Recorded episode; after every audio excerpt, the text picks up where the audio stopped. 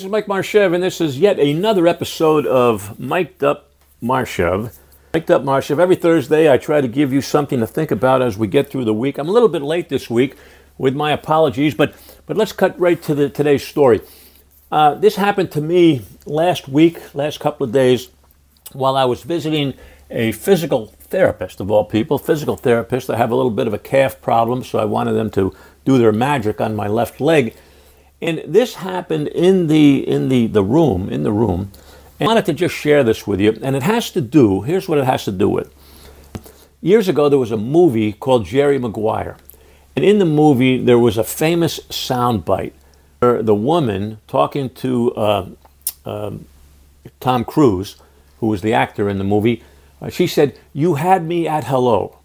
You had me at hello, which was an indication of right from the giddy up, I liked you right from the beginning. You had me at the first impression. You had me at hello. Today's program is titled, uh, appropriately told, uh, titled, You Had Me at Goodbye. You Had Me at Goodbye. And the whole premise of today's message, folks, is that first impressions are very, very important, make no mistake about it, but it's the last impression it's a last impression you make that people are going to leave you, and, and the thought of you is going to be carried with them based on the last impression. Hence the, the, uh, the phrase, the playoff on the term, you had me at goodbye. Now, let me go back to the physical therapist room. These women, physical therapists, are very good, very kind, very uh, uh, the bedside manner is great. I really, really like them when I walk in there, and so do other people. I, I, listen to how they get along with these other folks, a lot of them a little bit older than me with knee problems, ankle problems, hip problems, shoulder problems, you name it, they're in there. And they're very, very good. And there was a woman sitting next to me, and she was doing her knee raises, and she had finished. And I was listening, and she said, I finished my knee raises, and then the physical therapist said, Okay, you're done. Uh, I'll see you next week. The woman sat there, and I could tell she was looking for some kind of applause, some kind of kudos of, boy, what a great job you did. Your, your leg is coming around nicely. You're working hard. It's very obvious. And let's see, I'll be looking forward to seeing you next week when you come back and to see some more progress. That, that's what the woman was looking for. Just got a, uh, okay, see you, see you next week. And I, I watched out of the corner of my eyes the woman kind of sultry, uh, she, she walked over to the door and just kind of disappeared in silence. Silence. And I said to myself, boy, these people are really good, but they're, they're good while they're in the room. And, and they were very poor at the goodbye. And the goodbye is the lasting impression. Just like everything I do, everything I see, everything I witness, everything I experience, I think of you folks and I'm thinking back as salesmen, I've heard this a million times. Last time I heard from them was when final payment was due. I heard from them at the deposit, and then the next thing I heard was uh, they called me when the final was due, the final money was due. And, and it's a shame, folks. It's a shame that we don't stay uh, on top of our communication process throughout the whole relationship. This was a, a, a perfect, perfect example of have you at goodbye. Now, let me give you another example that when I was selling electronics, I used to travel to uh, Princeton, Indiana once a month to see a fellow. His name was Ermal Davis, worked at Potter and Brumfield. I would fly out there once a month to have a cup of coffee with Ermal. He, he doesn't care where I came from. I sold him some electronic goods. I went out to thank him every month to make sure that we were doing our job, that he was happy with us. And I would go up to the third floor to Ermal's uh, office. We'd have a cup of coffee, we'd chat, we'd kibitz, we'd laugh, and the meeting was over. Now, most buyers, most purchasing agents then would say, Mike, thanks for coming. I'll see you next month. And I would walk over to the elevator and disappear because I know where the elevator is. Not Ermal.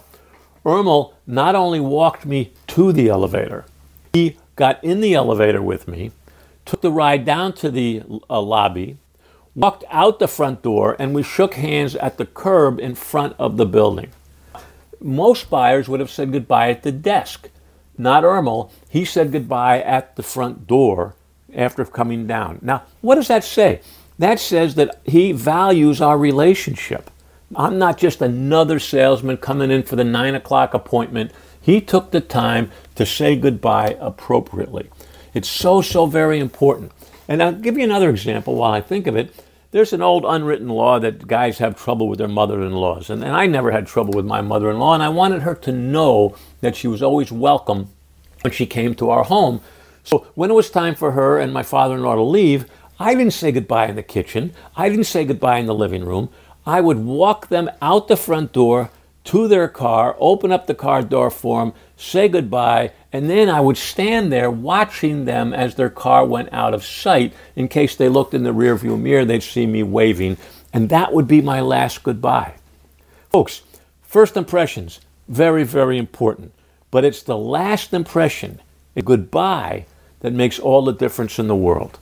And just as a little bonus, a little bonus, because we have a couple of minutes, I'll share with you a, uh, a three part strategy from one of the best customer service organizations in the world. You'll recognize the name when I say Ritz Carlton. The Ritz Carlton has all of their employees carry a little Credo card with them. And I, have I've tested this. I've gone up to an employee. I said, Do you have your Credo card? Absolutely. And they showed it to me. They've even given me a couple of these things. Here is the three steps of the best in the world customer service. Here it is. And if you could emulate the best in the world, you're doing good. But it's simple and you can emulate them. Here it is. Number one, say hello with sincerity. Hey, how cool is that? Don't give you, hey, how you doing? You, don't give me the, the brush off. Say hello with a sincerity. Look me in the eyes. Shake my hand. Make me feel like you're really, really glad that I came into your view. Number two, anticipate. Anticipate the problems. You know what the problems are. There's only a handful of them, maybe a half a dozen, maybe a dozen, but, but you know the problems that occur over and over and over again. So anticipate them so when they do pop up, you have the easy solution. You're on the case. They're going to think you're the professional that you really are. And number three, here we go. Number three, this is a, is a uh, uh, this is going to knock you down. Number three is say goodbye with sincerity. A fond farewell is the way it's written on the card. A sincere hello, anticipation of what's going on, and a fond farewell. Those three uh, practices will make you the best in the business, just like they've made the Ritz Carlton. So, to today's point, take it, folks. This is so important. I had you at goodbye. That means stick to it. It's not over till it's over, as Yogi Berra would say relationship's not over until the door closes, the bell rings, the, guy, the car drives away, the, the final, you know, it's, it's not over till the trip is over. You had me at goodbye. That's the lesson. I hope you got it. I hope it makes sense. Hey, I'll be back next Thursday with another something to think about. And uh, until then, work on your goodbyes. There you go. Okay, see you next week. Mike Marchev, over and out.